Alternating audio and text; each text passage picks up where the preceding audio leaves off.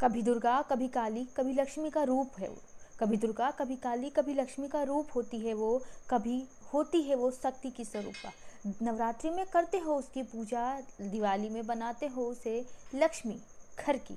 फिर करते हो क्यों उसके अधिकारों का हनन, क्यों करते हो उसकी मर्यादा का हनन? क्यों नहीं समझते तुम उसे, वो भी इंसान है। क्यों करते हो तुम उसका अपमान?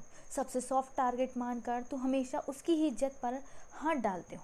सॉफ्ट टारगेट मानकर तुम उसकी इज़्ज़त पर हाथ डालते हो, अपने युद्ध की पीड़ा का तुम उसे ही शिकार बनाते हो। तुम कहते हो वो देवी है, तुम कहते हो वो लक्ष्मी है, तुम कहते हो वो काली है, फिर क्यों तुम, फिर क्यों तुम उसका अनादर करते हो? हाँ हाँ वो ना हो देवी, ना लक्ष्मी, ना काली, पर वो भी स्त्री है, वो भी इंसान है, ये तुम क्यों नहीं समझते हो?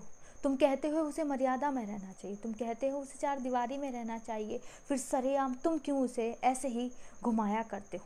क्यों करते हो तुम क्रोश? क्यों करते हो तुम उस पर क्रोध? क्यों अपनी भड़ास तुम उस पर निकालते हो?